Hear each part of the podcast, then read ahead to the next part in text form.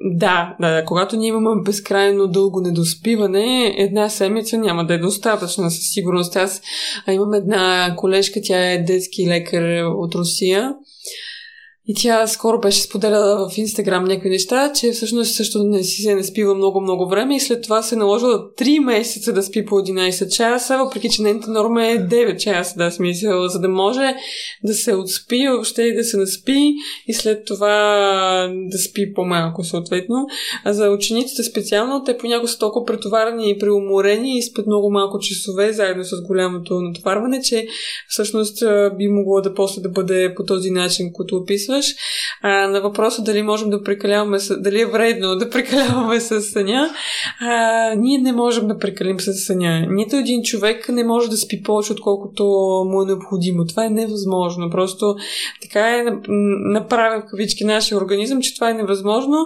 Просто сме свикнали да не, не спим достатъчно и за това, а, ако ние дълго време не сме спали достатъчно и след това си позволим да спим повече, да, то може да изглежда като някой прекалявам да спим до 10-11 преди обяд и това да продължава няколко седмици, но всъщност ние просто да се наспим в този момент и когато се наспим ще спрем да се събуждаме толкова късно.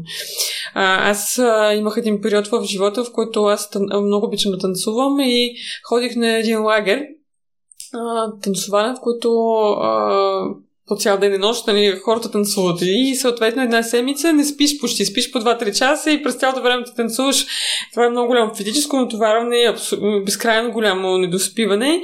И след това аз всеки път, когато се 4 пъти ходих на този лагер, всеки път, когато се прибирах от този лагер, аз първия ден помня как спя, спях 16 часа без да се събудя. Въобще смисъл. Аз това беше в Швеция в, и в едно село шведско и после, за да пътувам към Москва, трябваше да мина през Стокхолм и в Стокхолм аз живеех в един хостел и в този хостел имаше някакви хора в стаята, те си сушаха там косите с шуари и така нататък. Аз тези 16 часа просто не съм въобще ме запалваха лампата. Тоест след една седмица с поне по 2 часа, два дни по 16 часа и след това още една седмица по 12-13 часа непробуден сън. А, разбира се, не всеки човек е способен да, да наваксва по този начин. Да. И въобще не е полезно, да, смисъл, не да го рекламирам, но просто съм имала такива периоди в живота.